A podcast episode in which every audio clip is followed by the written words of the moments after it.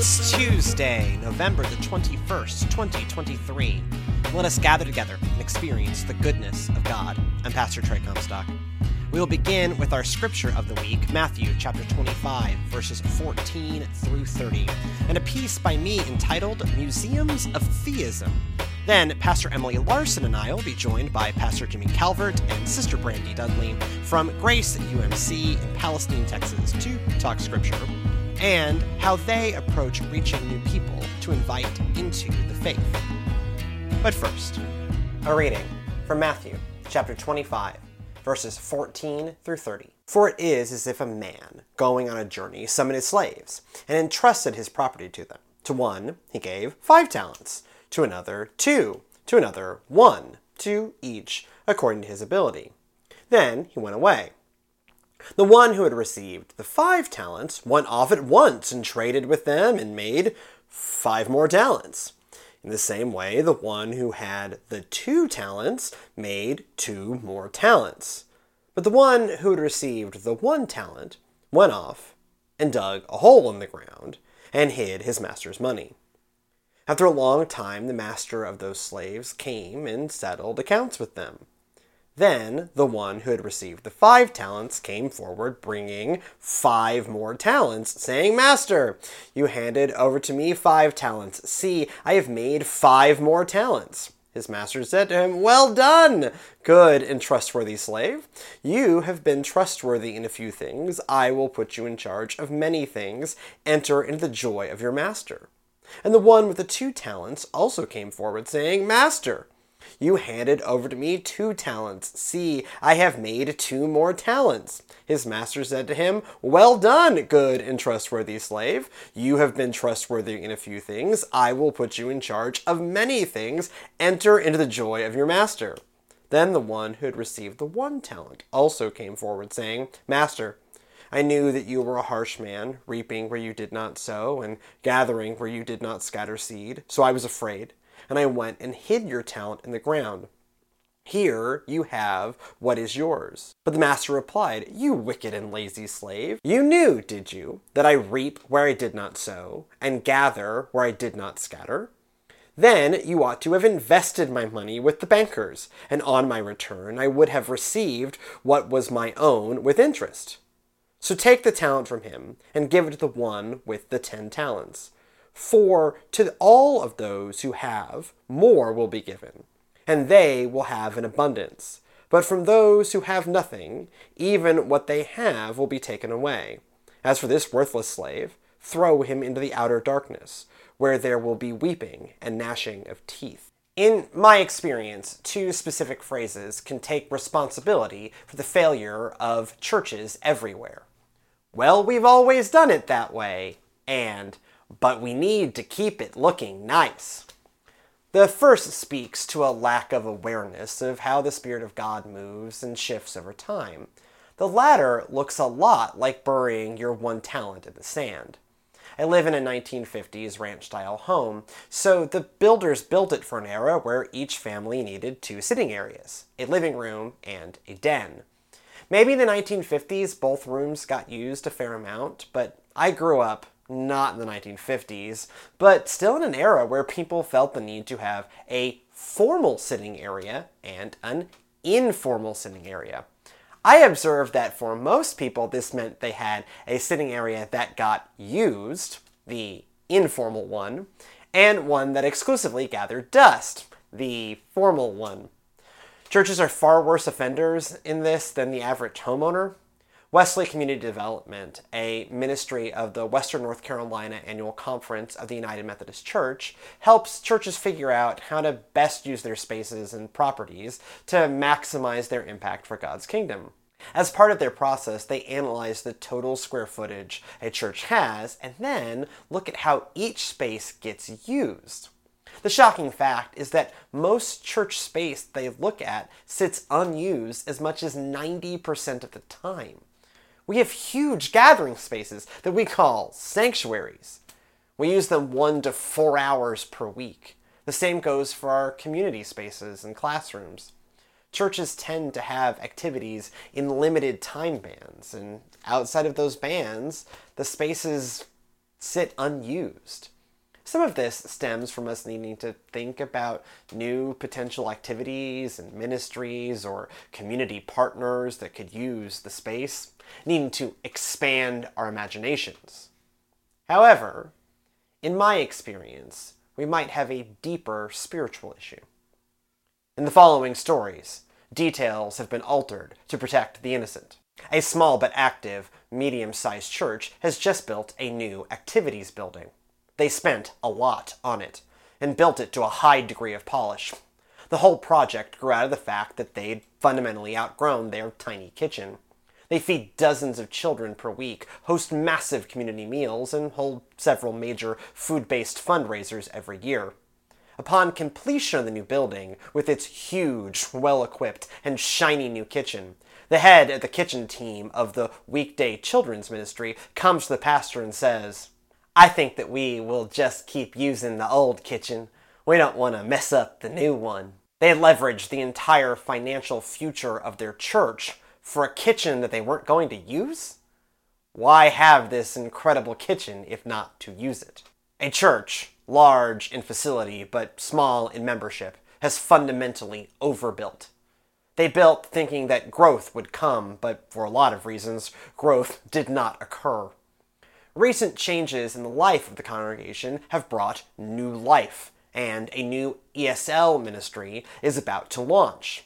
The ESL folks will use the Sunday school classrooms on a weekday evening. An important leader in the congregation pulls the pastor aside. The conversation escalates until the leader's true concern comes out. They're messing up everything in the classrooms, he bellows. The ESL folks had not done anything of the sort. They had rearranged some things and moved some of their stuff into the space. Why do minor changes feel like a space being destroyed? We call it not wanting things to get messed up, but it's burying our talents in the ground rather than using them for the kingdom. During the communist period in Russia, they converted prominent churches into museums of atheism. But if we take our unwillingness to let our spaces be used to its logical extreme, we end up operating museums of theism. Museums seek preservation above all else.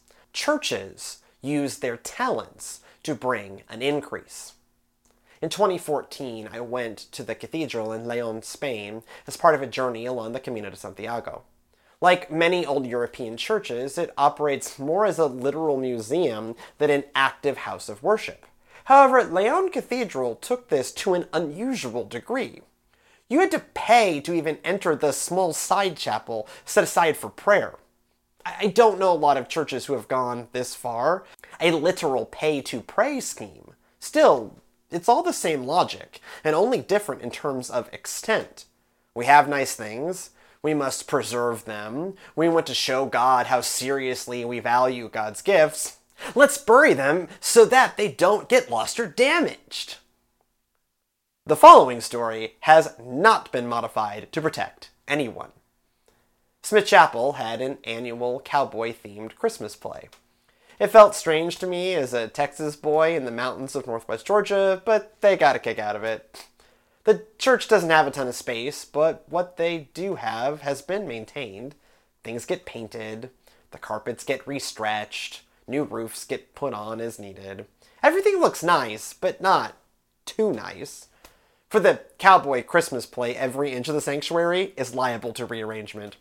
I made them take the altar out because it looked like it was about to get used as the bar for the saloon, and even for me, that felt like a bridge too far. Stuff got scuffed in the process. This would happen on a Saturday night, and we'd have to push to restore things back for Sunday morning. We had to fix and patch and put back together. Yet, each year that I got to be a part of it, it was standing room only in that little sanctuary. As it says in Matthew chapter 25 verse 29, For to all of those who have, more will be given, and they will have an abundance. But from those who have nothing, even what they have will be taken away. So, as you just heard in the piece, this the frame I'm taking on uh, the the parable of the talents is to not just look at this individually, but also understand this collectively. And we've a theme that has emerged overall on the show and and in my life is churches have these like vast sets of resources and often they do not get used. And I, you know, I, as you might have been able to tell from the piece, I was relating some of my own horror stories of where churches have just fundamentally looked at what they had and rather than wanting to use what they have, they wanted to uh, keep it nice, aka bury it as thoroughly in the sand as possible. Uh, and that way, it's not doing a ton of good for anybody. This is also true of our, you know, uh, spoilers i you know i have not preached the sermon on this yet and so probably where this is going in the sermon version uh, is some take on looking at our own personal lives and understanding that not only do we have gifts uh, which is great and we should use them to like make sure our families eat and stuff, but also making sure we are using them for the work of uh, building God's kingdom, whatever that means for your particular gift. But to think about this both in terms of we got churches with lots of stuff that ain't being used, and we've got a lot of folks with lots of gifts who are not necessarily applying them in the directions that God is calling us to. Yeah, I think that this scripture can be difficult for people to read because this is where you also get like a lot of prosperity gospel or a lot of works righteousness gospel or or things that are, you know, difficult or hard to interpret but but i think you're right in pointing it towards the bigger picture not just the individual but the collective of looking at what is your church doing? What is um, what are you doing with your own life while the master is away right? Um, we've been entrusted with these this time these talents these treasures all to be used for the building of god's kingdom. So we know that the return is coming what are we doing in the meantime with all of these things that we've been given? Um, and will we be among those counted at the end where God will say to us, Well done, my good and faithful servant? Are we using those things to the best of our ability for the building of that kingdom of God? Well, and as you know, I, am a lifelong Methodist, and Methodism has always butted hard up against works righteousness. We don't we don't cross over, but we always butt about as hard up against righteousness as you're gonna, as I have seen, without tipping over, because for us fundamentally, God moves first, but also for us fundamentally, you've got to do something with it. Yeah, yeah, yeah. God moved first in your life, but this, the parable of talent, or we're looking at uh, James chapter two, whatever. The, there is this is certainly within you know a Wesleyan landscape, and I would argue, you know, which you know, it's not just dogmatics. It is the theme I see that like faith is a thing you have, but faith is more than a thing you have. You know, we talk about a lot. Faith is then ends up being the thing that motivates. And if it's not a motivate, if it's faith is not a thing that motivates, then you need to look at your faith, right? Because the fundamentally it is a belief is a you know a thing that motivates you to action, not just a thought you have in your brain. Yeah, I had someone equate this to, you know, are you actually uh, that question of are you actually putting your faith into action as, you know, if you are sitting on a beach and someone comes up and tells you, "Hey, a tsunami is coming and it'll be here in 10 minutes." And you go, "Oh, okay, well that's great." And then you just sit there and you don't take the action to get out of the way, then perhaps your faith was not really genuine in what that person was saying because there was no action associated. Yeah, exactly. so making sure that you are putting into action those talents that you have been entrusted with with your faith. And also having that piece to understand the totality of what you've been given. Right? I wonder, you know, I don't think I ever asked the, you know, the, the churches mentioned in the stories, what do they think their talents are? And how do they think their talents would apply. But I'm willing to bet that some of them would say, yeah, you know, we do this this outreach, and so you know we're good. We're we're we're, we're doing that, right? We're not we're, we're, we're doing it. It's fine. Everything's fine. We we uh, oh we do the this one thing once a year, um, and and so and so it's fine. And actually, for you know particularly one of those churches. The truth is, is a fairly healthy church, but the, you know the you know Um, this is clear. I am the pastor in both of those, all three of those stories, and I really, I threatened to uh, smash the uh, new activities building um, window with a, a baseball bat. Um, so that then I was the first person to mess something up, and in that way we could start using it again. Um, that was my when when this lady comes to me and is like, "Hey, uh, I don't think we're going to use this thing that we spent three quarters of a million dollars on um, for the purpose for which we built it." Um, I uh, I was upset, and what I said is, "I have a baseball bat in my truck. I will go get it, um, and I will smash a window in the kitchen." And that way, I am the first person to mess something up. You can take it out of my paycheck, um, and then we can start using the thing. Uh, luckily, I did not have to uh, smash a window, although I would have. And uh, they started using the building, and guess what? It was wonderful, and it did everything. They, they, ended up, they ended up actually using the thing for the reason why they built the thing, and it was lovely. Uh, but there was just like, why did you? If you weren't going to use it, why did you build it? This is what like you know, you're going to go back to feeding 60 to 100 kids out of this, like, you know, t- smaller than the kitchen I have in my, you know, very normal family home? No. So, Trey, can we safely say that you are one of those people who does not have like the hand towels hanging up that don't get used that are only out for company, or no, the, so, so, but the china I, that no, only have gets I, used? Have I told you? I, I, I, don't think I've mentioned our, my deep shame on the show. Uh, so, one of my deep shames um, is that uh, we got a set of china for our wedding that we've used once in 15 years.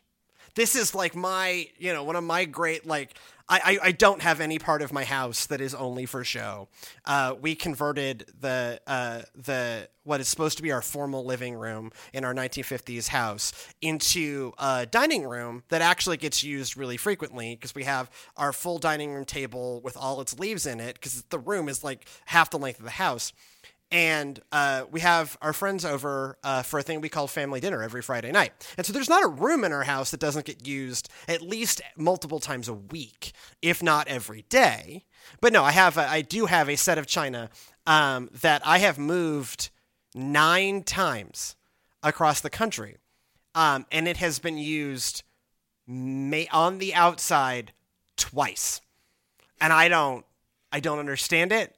I don't know what to do about it. I've never figured out what's the right like. You know, it, it, yes. So this is like as I am the like you know, hey, use everything you've got. We use every part of everything we've got. I too have this like weird set of stuff that I have no concept on how to use it yet.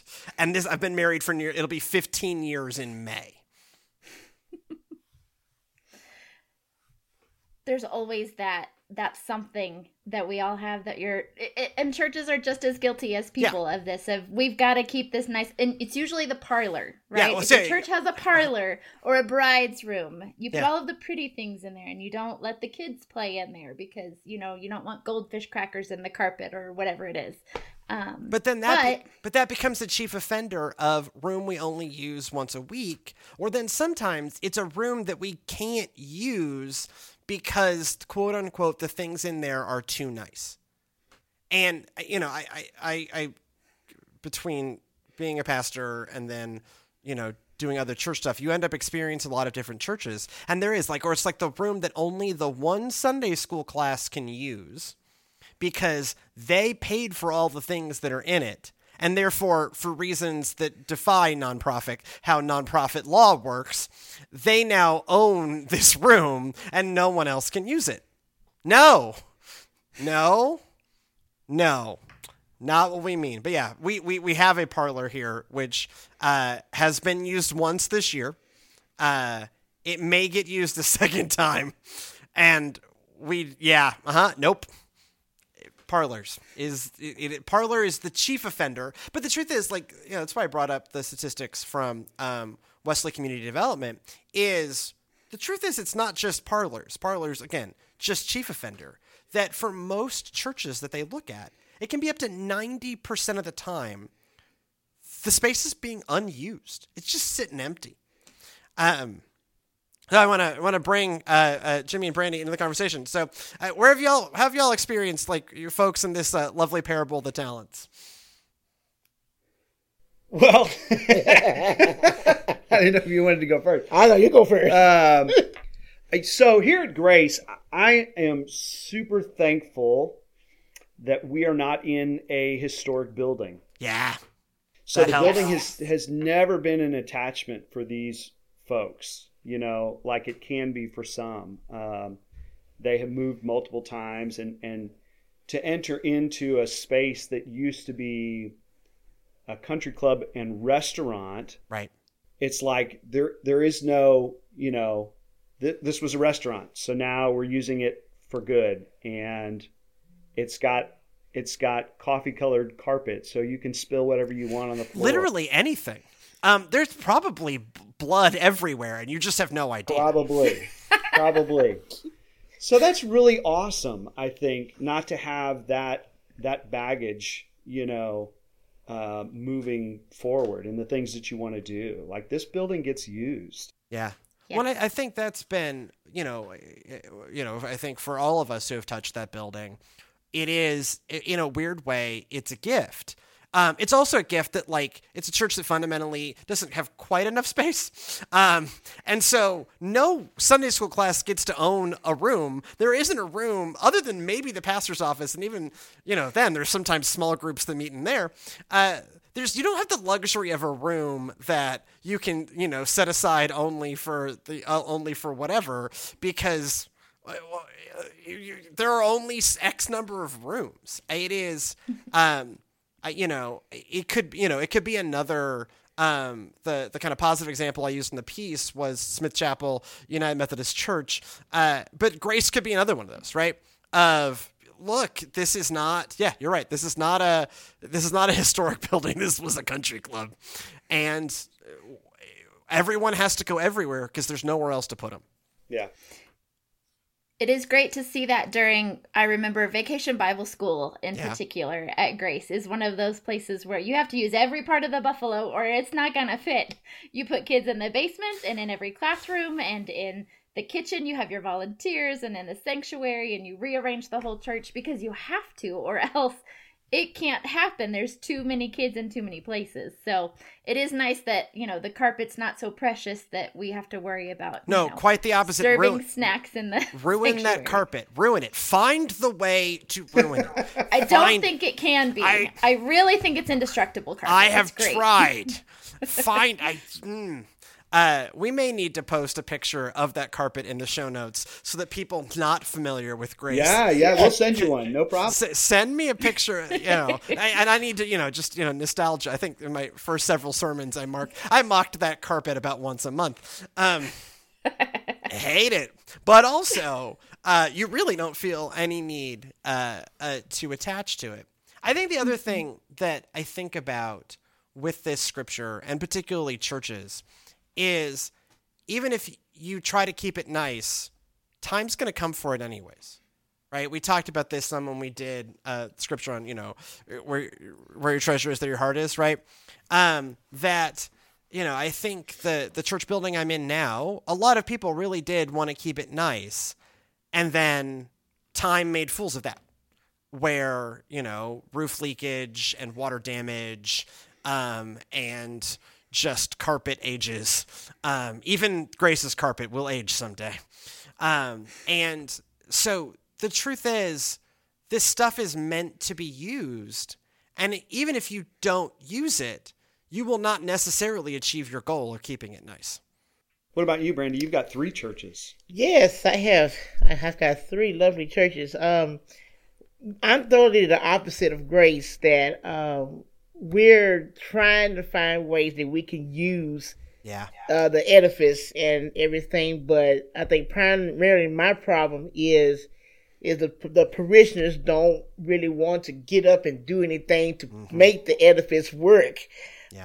Um, even though I alternate churches every other week, I try to push ideas, uh, outreach ideas to see what we can do to uh, welcome people into the church and let them use different things and whatnot. And it, most of the time it's like, yeah, we're, you know, are up in age or, yeah, the demographics are messed up. Yeah, we don't want to.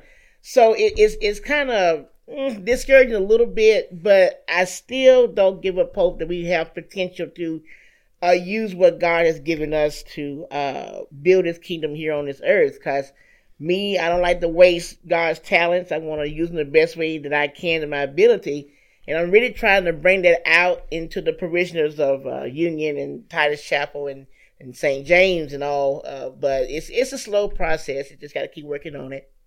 Well, and I think we we've seen in in I think we've all seen in our work how sad it can be when a church does close and you go through the cabinets and you go through the closets and you are working you know the you know three of us in this call worked together to clean out a church once. And i i found i found that process profoundly sad because you were seeing all of these talents all of these resources all of these things that god had given and that just fundamentally didn't get used. And that you mm-hmm. know that i think a lot of churches end up in that mindset of we can't do much. And i guess the part of it is not with that with that attitude you're right you can't do very much. Um, but you know the person who was you know yes some people were given more talents but even the person with the one you know the kind of the, the the message here right is the person with the one talent the person that has the the what seemingly is the least to give even for that person the expectation is you were going to do something with it maybe you don't have you know uh, maybe you don't have the 10 talents maybe you don't have the mega church with 27 pastors but even with you know the the the the one talent, the you know, talented pastor and a, a, small but dedicated set of laity, and and a building, right? You know, there's a lot we can do. A lot of nonprofits would kill to have the facilities that all of us have, right? That every you know the fact that most churches have dedicated space. I mean, Emily works with Amarillo UMC. We had them um, on the show a couple weeks back. They don't even have their own space, right? They've grown as a church without even having their own dedicated building. And I think you know, you look at, or you know, I when I, in in my work internationally, like you know, where you go to churches that are under just under trees, they don't even have indoor space. they're not even borrowing space from Presbyterians, they just don't have space, and yet they're able to accomplish things for the kingdom. I, you know, I guess part of this is maybe a a difference between. Um, you know, an abundance mindset and a scarcity mindset. You can always get into the scarcity mindset. Oh, I only have one talent. Oh, I don't want to make sure, you know, oh, I only have, you know, a handful of very old people uh, and a building. I, you know, you get into the scarcity, or you can approach that same amount of stuff with that abundance mindset of, hey, I got some people. Hey, I got a building. Hey, I've got, and I guess that, you know, to give that frame. Like that's part of what's here in the parable of the talents is no matter how many talents you have, you have some talents, and to think abundantly about that rather than, you know, as that as a scarcity.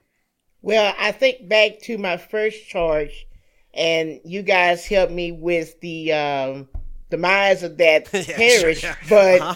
I think back to quote unquote the talents that they had in their in their church well, they weren't going to use right. and didn't use that. So another church benefited from yeah. their talent, so to speak. We brought material, we we uh, furniture, uh, even lately we, we bought the orbs from over there in the candle snuffers that we used nice. in, in the services here at Grace. So it's like if you're if you're not going to use it for the kingdom of God, then the, the fear of it is going to be taken away yeah. and given to somebody else to use. Yeah. And this is what I'm trying to tell my people over in Teague and Oakwood that we need to start uh, kingdom building here on this earth with what we got to work with. Because if we don't, either the congregation is going to die out and the building and everything in it is going to go somewhere else or what. And I, I don't want to see that to happen, but that's the danger if we don't use the talent that and the gifts that God gives us yeah. to use on this earth. We are it's going to go away. Well, I, I, think about what my friends at Smith Chapel United Methodist um, could have done with a location like the church that we closed, right? So the Smith Chapel's challenge was they're in the truly in the middle of nowhere, like not small town, like just in a field. I, uh, I always put it they were next door to corn and across the street from cows. That was the neighborhood was corn and cows, and there were like some like uh, like housing development type things around, but like just fundamentally, if you weren't looking for Smith Chapel, you were not going to find it. And yet somehow they were able to scrape together a healthy congregation, even though they were out in the middle of nowhere. And I always wondered, what could the, those folks done with something that was like in a neighborhood surrounded by actual other people uh, when your most obvious mission field wasn't bovine in nature? Um, and and you know, I some of those like you know, especially the one that we closed, right in the heart of a neighborhood. Um, you know, neighbors across the street, neighbor, like surrounded by people in the middle of, admittedly, you know, Palestine's not a huge town, but it's a town, a town of twenty thousand people, and the scare, like the amount of scarcity that they saw, rather than hey, we have this you know, we, we have a neighborhood around, like we have a mission field, we have an opportunity. Um, yeah, it is. Yeah, you, you know, it's kind of as the, as the parable makes clear, it is use it or lose it. Oh, I was going to say, I, I think every church probably needs a Marie Kondo. Mm. Yeah. yeah. Yes. The, that person yes. that says, uh, it's time for the yearly review. Does the yearly review? Does this spark joy for you? Yeah. Uh, have you touched this thing in a year? In a year. Right. Let's let's, let's give it another home. Yeah. Yes. Let's find another place. Let, us find a new place for the bells to go and serve outside of the church. Yeah. We call out church bell choirs. Yeah. They have their place in church, obviously. Yeah, but, but fewer but... churches are going to need them. Bells and choir robes. Um, no one ever need buy new. I'm sorry, manufacturers of handbells. The global need for market for handbells is already satisfied. There are enough churches out there that have handbells that you don't need to make any more. It's like fruitcakes. You never need to manufacture another fruitcake. Just send, keep sending the same fruitcake around. Circulate the same no ones one around it. no one Christmas. eats it. Yes. Um, so you can just send. It doesn't matter if it's last year's. It's not like they're going to eat it anyways. They're not going to get food poisoning because they're not going to eat it. It's not food. It's a decorative object. So just like fruitcakes, so with handbells.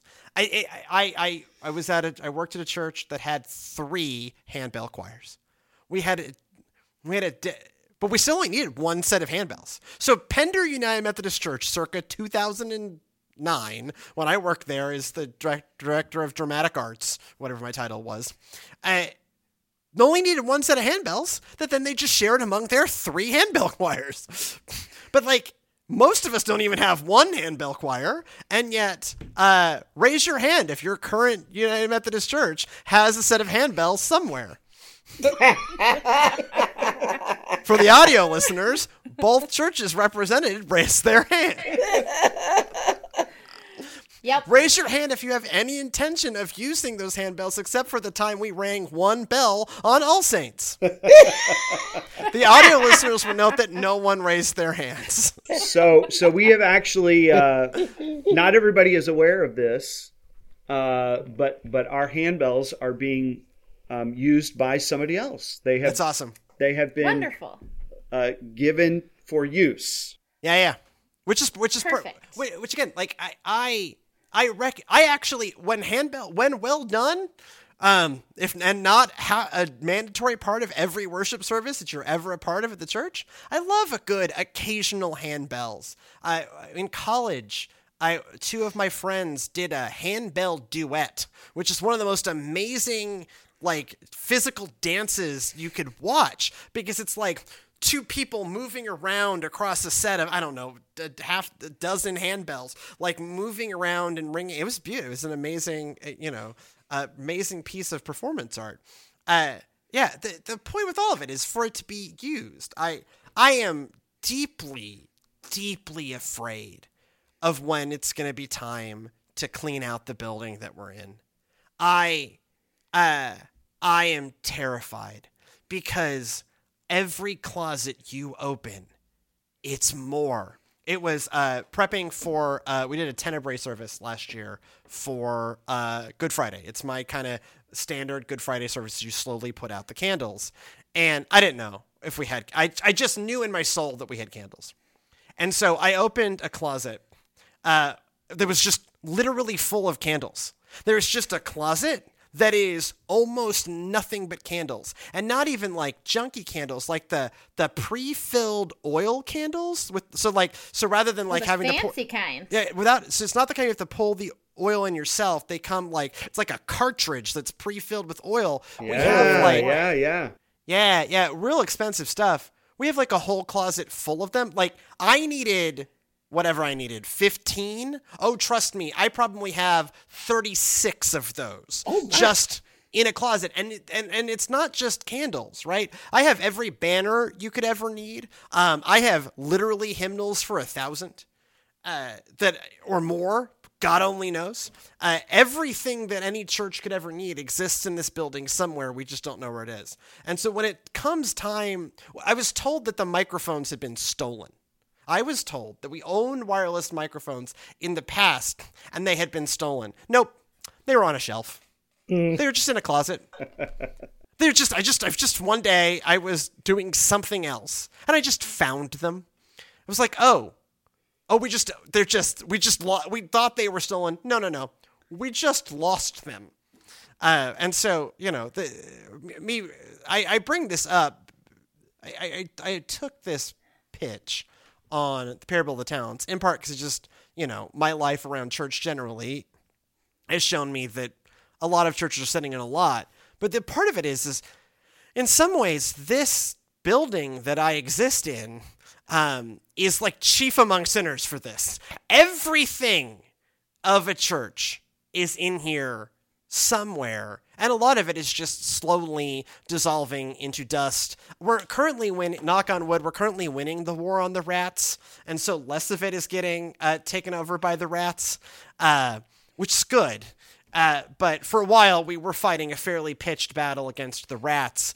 And so the rats were getting at some of our earthly treasures. But, like, you know, just to, you know, uh, my left, your right, there's just a closet full of choir robes. They're just there.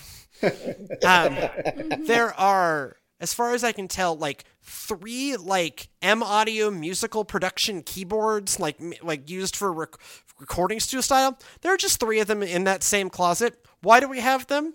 God only knows. When did we buy them? Sometime in the last 20 years. Why did we buy them? Again, unknown. What are we going to do with them now? Unclear.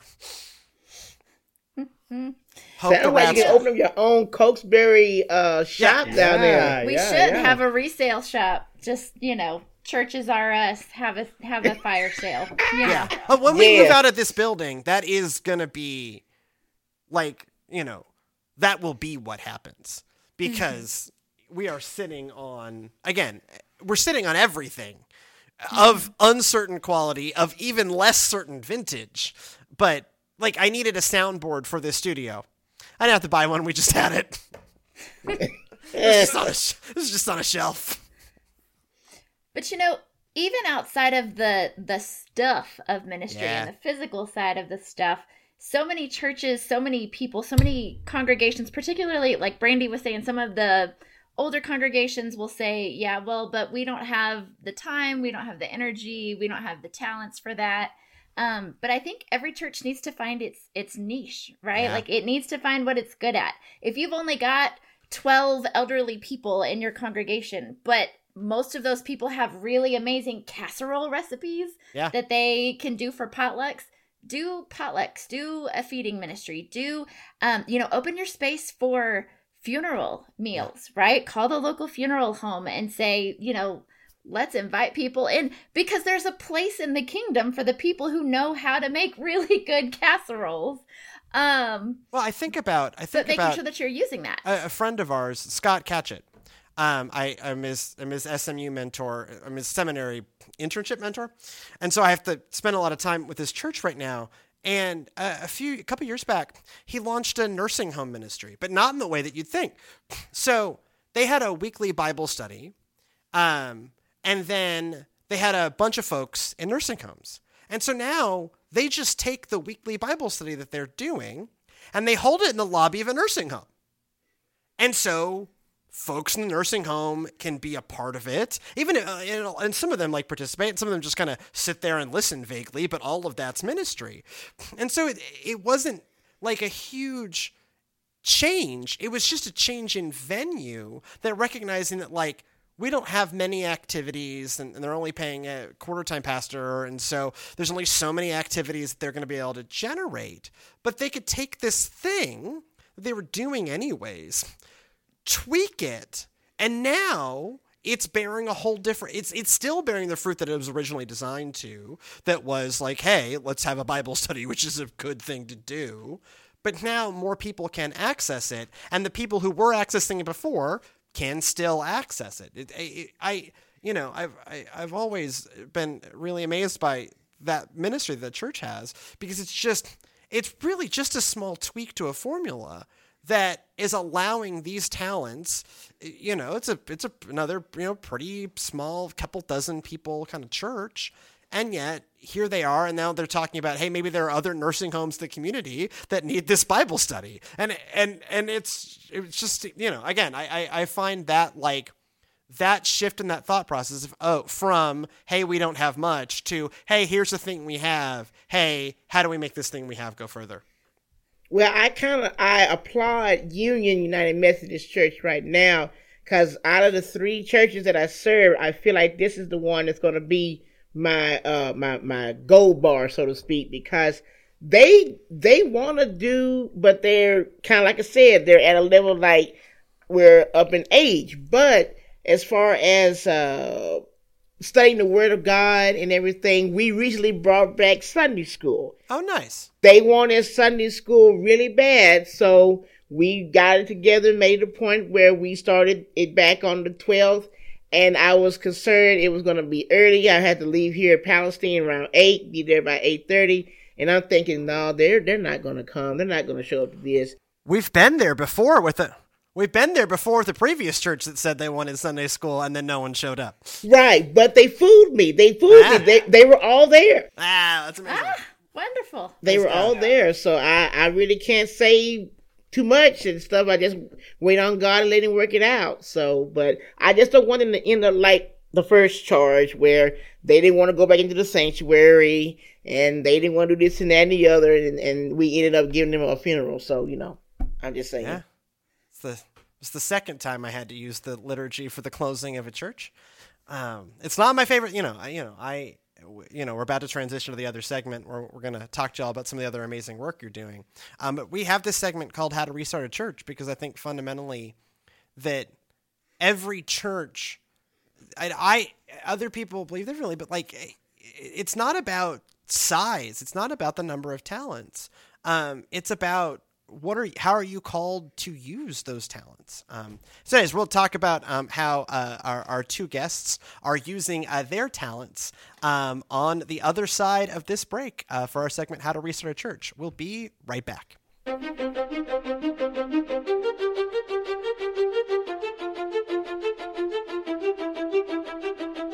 And we're back uh, for our segment that uh, we call "How to Restart a Church." And uh, we've talked, you know, Emily and I on this show have talked some about Grace Church because it was it was our lives for several years. Um, but I want to, I, I want to, you know, both both you, Jimmy, and you, Brandy, uh, are both people who I deeply respect, in part because of how you approach, you know, building a faith community, talking about the faith. That it is way less about like build a box and way more about how do we make this thing called church, faith, spirituality, fill, fill in the words you want, uh, relevant for folks, particularly folks who may not know that it's for them. And so I, I want to open like a, a really kind of open ended um, of how do you know how do y'all approach that? How do y'all approach kind of this this idea of outreach? Um, but not outreach necessarily in the traditional sense. Like, how do you how do you approach talking to people and hopefully opening up conversations of, hey, this could this thing I don't know is for me could be for me. Um, how do y'all how do y'all think about going about that? I don't want to be the one to talk first. Okay, so uh, do you remember during um, annual conference the the, the talk about uh, um, being more vile? In, Yeah. in the Wesleyan Yes. church, like that was right up my alley, uh, because the bishop said, you know, she kind of capped that off by saying, I, I want to see you doing more ministry in bars, and I want to Yeah. see you in places where churches are not supposed to be, because that's like part of our Methodist roots. Yeah. So, I mean, we were already doing that. I think you guys laid the foundation here at Grace to be the kind of church that um, was willing to take chances and do things in ways and places that that churches didn't normally do it. So, so, so you already had the the tap night, you know, Yep. Theology on tap. Yep. the local uh, pub, which was excellent. We've kept that going. Um, you know, you, we're not doing it anymore, but Tim was doing the was doing the uh, taekwondo uh, uh, training. You know, laying out mats and doing and doing jujitsu stuff. You know, Doing like, physical violence in a sanctuary. nobody does Yes. that. Nobody does that. It was that great. so we have just kind of continued that path because grace was already flowing with that they were already they were already into that so you know we've introduced yoga um, and we've that's kind of flowed we've had moments where tons of people that have never ever stepped foot inside this building before were coming for yoga that was awesome um, i'm into cycling so i started a cycling club and um, we have people that bike that are not part of this church and really are not interested in being a part of this church, but they like biking. And so it just opens up places for conversation. Yeah. Yeah, me- meaningful meaningful points of contact of that it yeah, but way less strictly defined of like, oh, I can enter this on this form that says this counts for this, but more about like how do we yeah, generating these like really organic deep conversations without specific goals. Yeah. Yeah. And I have uh, I have three Gen Z's kids, uh, and so like I'm very aware of the trend that we're seeing um, from millennials, but even more so Gen Z. In you know, the institution just isn't for me. Yeah. And it's not that I'm necessarily against Jesus or even religion, but I just would kind of rather find my own path. And so, in having conversations with them, um, I realized some of the things that kept coming up were things like manifesting, you know, Yeah.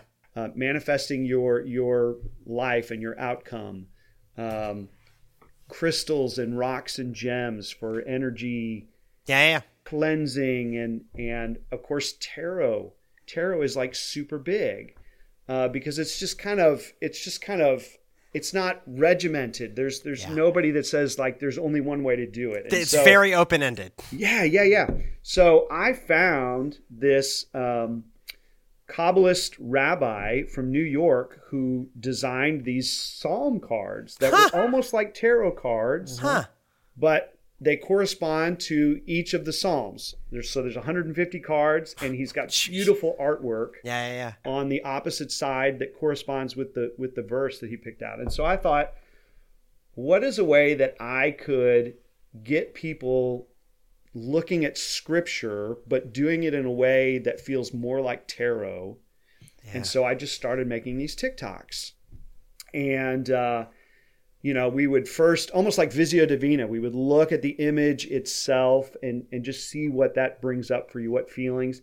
And then I would give just like a real quick interpretation, my, my just kind of loose interpretation of the verse that corresponds on the other side. I, ha- I at, at some points I had like 30,000 people viewing Wow. a single video. And I thought, Yeah.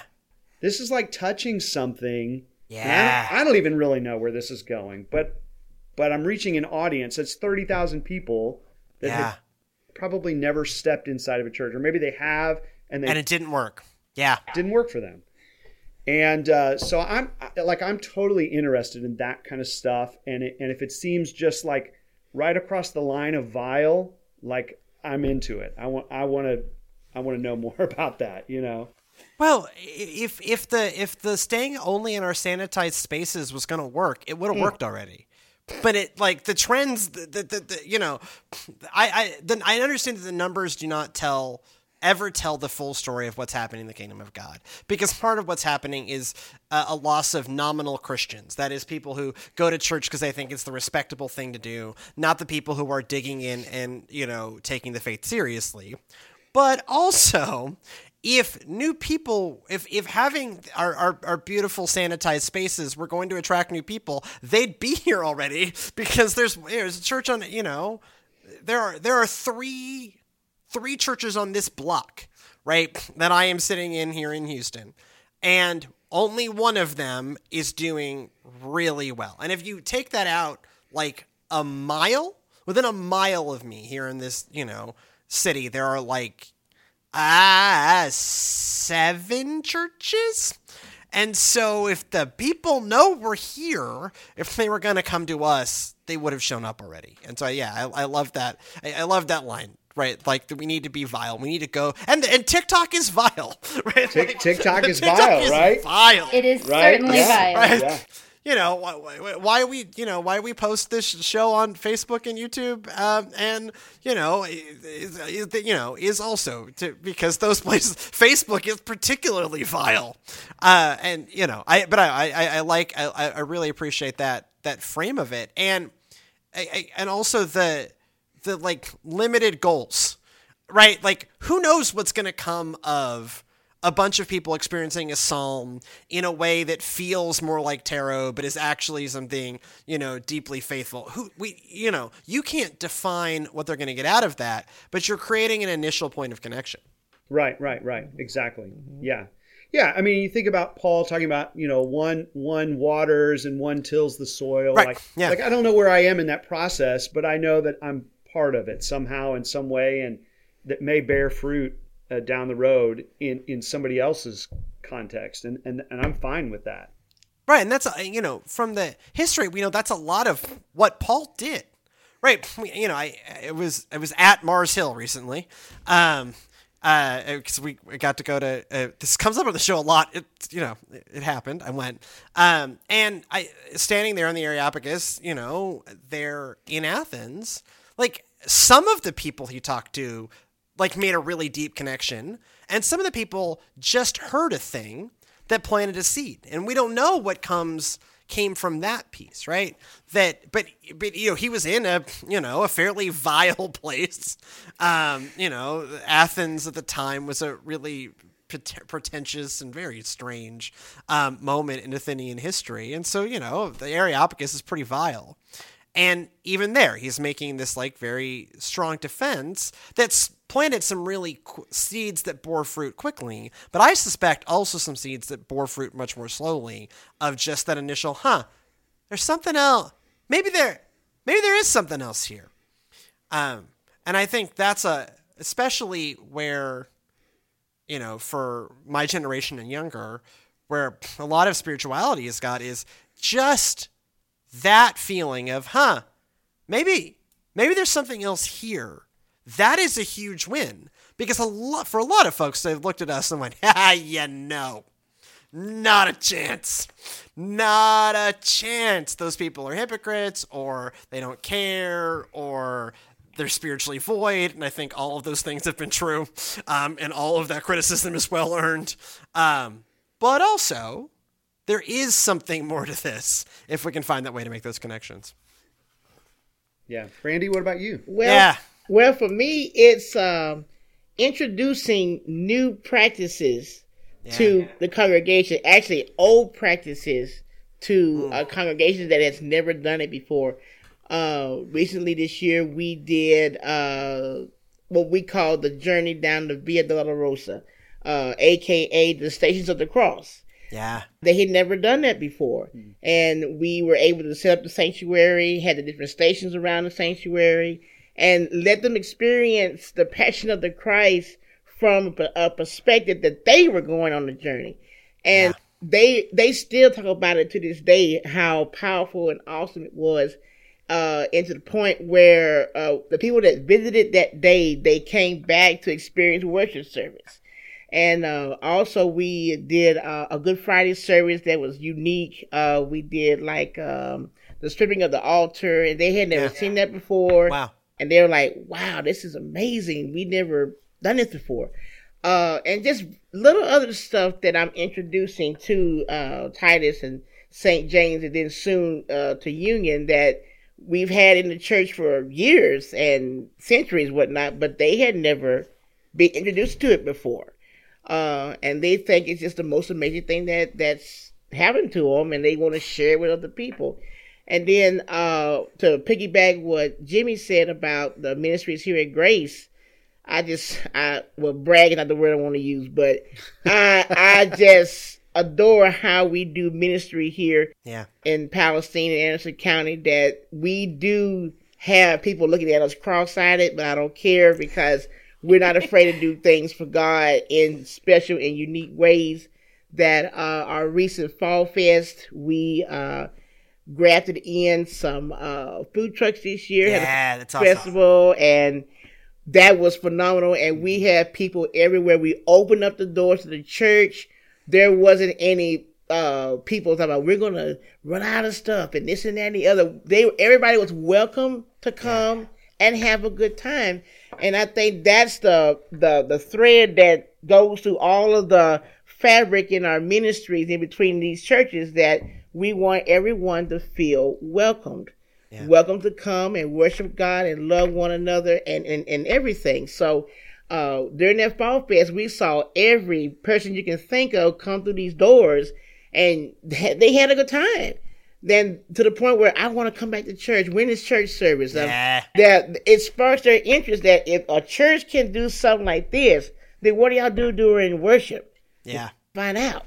Come and So find that's- out. Yeah, Come and find out. So when we do stuff like this that no other church in the area does, it sparks the interest of the person. We had a float in the Mardi Gras parade one year. We sure did. We, Float we in the Mardi Gras Handed out koozies with our church logo on it. lo- I still have one With water office. bottles. Water bottles, yeah. Water bottles. gotta- Koozies. because they, they definitely needed to rehydrate. That's what I'll say about uh, being in the. Uh, it was John the Baptist. It was John the Baptist. Was that the John the Baptist theme? I don't know. yeah, it was the baptism of Jesus. Somebody was Uh, John the Jesus. Baptist and somebody was Jesus. Yeah. Um, and uh, we handed out water bottles. We handed out living water. Um, yeah. So And koozies. so the thing I, the other thing I want to ask you about Brandy is um, to to to tell our audience a, a little bit about your history. Uh, you were running what I can best describe as a mission outpost inside a Walmart. Um, you worked That is an accurate description. Though. You Yeah, worked for our yeah. fr- Is. For If, sure. If you worked I for was, friends in Bentonville for, for many years. Yes. And and certainly you sold electronics. Uh, you sold me some electronics. Yeah. Um, but also, you used that as outreach, evangelism, and pastoral care. And so I want you to t- talk a little bit about what it was to be running a mission outpost inside a Walmart. Again, unofficially, but everyone knew. Uh, It's a small town. Everyone knows you. You should be mayor of Palestine. You're the most popular. You're, as far as I can tell, the most popular person in Palestine. They would seek Yes. her out for prayer. Like people, Right. people would just show up and go, "Can you just pray with me?" Yeah. You know, crazy. yeah, Right. uh, Again, Brandy, I run get- for mayor. Um, Brandy No. for mayor. Brandy for mayor. Brandy for Uh, mayor. I've Let's s- do it. I've been saying No, it for years. Um, but so talk to talk about talk to. Blessedly, you don't have to work for our friends in Bentonville anymore, for for which I'm eternally thankful. Uh, but you ran, you did some amazing ministry in a Walmart, and so talk a little bit about that. Well, I, I uh, reflect on how Jesus went around doing good for people. That he didn't just stay in the synagogue teaching; he went about doing good and uh, bringing the kingdom of God to those around him. So, Walmart was the ultimate mission field for me because we saw different people every day. Every day. Uh, there were broken people, people that needed help in more ways than one. So uh, God just blessed me with that opportunity to be able to be His light in the midst of that darkness, so to speak. Because you go to Walmart, it's a dark experience anyway. You deal with all this stuff, but he he called on me to be a, a, a light in that place, be his spokesperson, be a, a friendly face to somebody that's coming there and they they need somebody to encourage them. So God always equipped me with uh, a word of encouragement, a prayer on my lips, a, a song on my heart to, to tell somebody, or just be able to get ready to give them a hug and uh, and tell them it's going to be okay. And you would be surprised that the many people that came in there, they come in crying, they'll leave smiling. They'll, they'll they they come in wanting a cell phone. They got a cell phone and a word of encouragement. A blessing. A, a blessing. blessing, Cell yeah. phone and a They, blessing. yeah, they'll they'll come in and they they want to hear a good word from God because they hadn't had one all day. So that that to me was the ultimate platform for God to shine in uh, outreach uh, in in evangelism. That was the ultimate evangelism field to the point where uh, co-workers would come up and say, "Can you pray for so and so and so for me?" and stuff. So I said, "Well, I'm just an unofficial chaplain of Walmart. Yeah. If there was a position, it's uh, being their chaplain." But I did not, uh, you know, I, I didn't take that advantage of, of. I took that and ran off with it. Yeah. That what I do inside of the church, then I can do it outside of the church and turn that experience into something that gives God the glory uh, in in that setting.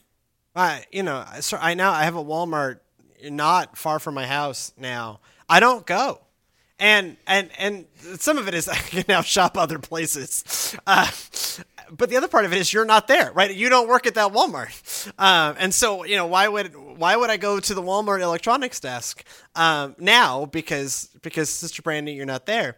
Um, but the thing I want to kind of highlight about your work in Walmart too is your work comes from a very genuine place. Um, and, I, and I suspect this is not a thing that you would, you know, claim for yourself, but it is a thing that I, I want to want to highlight and draw out that the I think part of what made your work at Walmart and everywhere you go, but certainly at Walmart, the hardest mission field I've ever found, um, is that love and care comes from a genuine place. You genuinely want to love people and then see what comes of it, right? This is not out I think one of the themes that ties all of this together is it's not necessarily outreach that is meant directly to connect to church attendance. Um, it is uh, so often when we come back to these questions of outreach, it is, hey, like actually legitimately love people and actually legitimately create space and let God work out, let God and them work the rest of it out. Um, I, th- yeah, I really like, because, you know, you, you, you would get like, you know, you just describe what you do, Brandy. Uh, you miss the, maybe the most crucial piece is you just are that person and that's what pe- like because of your connection with God, people also respond because it is Amen. co- it, because it is coming from that like deeply powerfully genuine place. And this is where a lot of like strategy based outreach misses the point. And as a person that can be entirely, you know, too strategic, um, I, you know, the the wildly unstrategic, your wildly unstrategic love, um, I think is what gave the power behind that outreach. Well, I uh, have a friend right now who's, um, I don't want to use the word struggling, but she she tells me all the time it's so easy for you to make friends. I wish I can do that and make friends. I said, well, you can just present yourself friendly, Right. And and that, and it goes from there. So I guess that's the key to me is just uh, present yourself friendly to everyone that you meet because Yeah. the world is so full of hate Yeah. evil and malice and everything. Somebody, uh, I forget who sings that song. Matt West, Matthew West, that says that the first part of the song is that he's mad at God because this is happening, that is happening, and he's asking God, "Well, why don't you do something about it?" He said, "I have. I created you." yeah. So that's how I see myself is that God created me to be uh, the light in in this world, and I need to let my little light shine. I need to let my light so shine before men that they may see the good works of God and glorify Him. And I'm just a little vessel that that He uses. So I, uh, it's the God that they see in me. It's that's the thing. It's uh, it's Jesus that's shining in me that they see, and I hope that, that, that that's what they're seeing. Is not just me, little me, but big Him. in, in in me and let him shine forth in in the world because somebody's got to do it and i just wish everybody can can follow suit and uh and besides me still seeing jesus in my breakfast cereal Yes, which is true. Which is true. This is what I've said about Brandy for years, and and it is it, it's teasing because her and I connect with God very differently. Uh, but I've always suspected that you're right and I'm wrong. Right? You know, uh, you know, I'm the skeptic and you're the mystic, and I, you know, I've always suspected that you're right. Um, I just I wish I could see Jesus in my breakfast cereal. I wish I could see God as manifestly as you do. hey man you y'all tell you all the time you got a chance to do it just let him you know, screw in that spark plug in the car and get a little bit more juice, and then you'll be able to go and do the same thing. Everybody's got the capability of doing it, but I, again, I bless God for the ministry that I had 10 and a half years at Walmart. Jesus. Now, yes, and now it's here at, at Grace Church, and uh, people still come here. Matter of fact, I had a lady call today, and her brother is passing away, and uh, she wanted me to pray for her. So I stopped my work, and we prayed right there on the phone. So that's what God calls us to do: is to be His disciples out there, not just bringing folks into the church, but being the church yeah. out Yes. there. Yeah, and I, and I think that is you know I I think there's deep irony that so for those of you who don't know, Brandy's like four foot nine, four Yes. foot ten, right? Like you know, but why I used to have this really tall truck, and watching Brandy climb into that truck was I looked forward to it because it's just the, one of the most amusing things you've ever witnessed. Um, it was like it was watching some mountain climbing. Um, you know, but in this like you know four foot ten frame um, is you know a mighty beacon for God, and so, um, but I, yeah, I, I I hear I hear that connective tissue of genuinely wishing to be points of invitation, not points of expectation. Um, and uh, I, I deeply appreciate y'all uh, coming on um, and, and and being a part of this. So we should have Thanks y'all for on. having Thank us. You. have Yeah. y'all on Thank uh, you. more often. Um, if you at home have feedback uh, for this show um, or want to talk about how you encountered Brandy in a Walmart, um, you can email this. I would love to hear these stories uh, because, again, it's, it's just true mission field.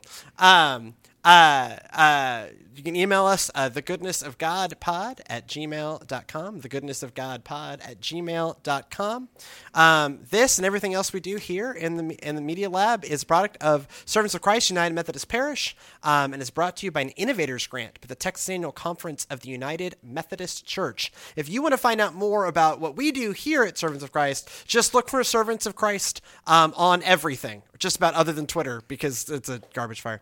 Uh, uh, TikTok, uh, Instagram, Facebook, YouTube, um, and the interwebs. Um, Grace Church Crew, do y'all have anything, either your personal projects or church projects that you want to plug? Uh, the if you're in Palestine, come Yeah. and see us. Uh, Come hang out with us. Yeah. Come, come hang out with us. We got several spots we hang out. Uh, Breakfast Club is at Johnson's Donuts. Theology on Tap is at Pike and Barrel. Wednesday night, hey, come out check us out. Or if you are on Facebook, uh, Pastor Jimmy does a podcast for uh, prayer at Thursday mornings, and I try to get on there on Monday nights if I'm not tied up with yoga.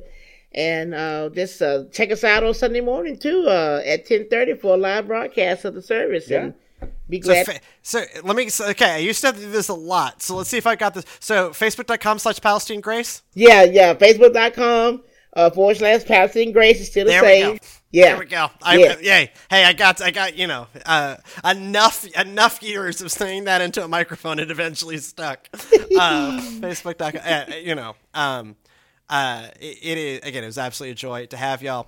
Um, uh, uh, for Emily and I, uh, we will be back, uh, next week. Uh, where uh, the opening piece will be uh, by Pastor Emily. Um, and uh, in the How to Restart a Church segment, uh, we will be uh, doing a rewatch podcast of season one of The Righteous Gemstones. Um, warning: It is like a rated R comedy series, um, but it is about um, it is kind of a real parody of kind of you know modern church, and so we're going to be looking at season one. If you want to kind of get the most out of that discussion and happen to have access to Max, the artist formerly known as HBO Max, uh, it is on there. Um, if not, or if a rated R comedy is not your thing, don't worry, we'll recap it enough. But uh, prep, if you want to prepare for next week's show, uh, we will, uh, this is what I'm doing over my Thanksgiving break. Uh, is uh, I get to rewatch and Emily gets to watch um, the Danny McBride TV MA comedy, The Righteous Gemstones. Also, Go in peace to love and serve the Lord. And we'll see you next week.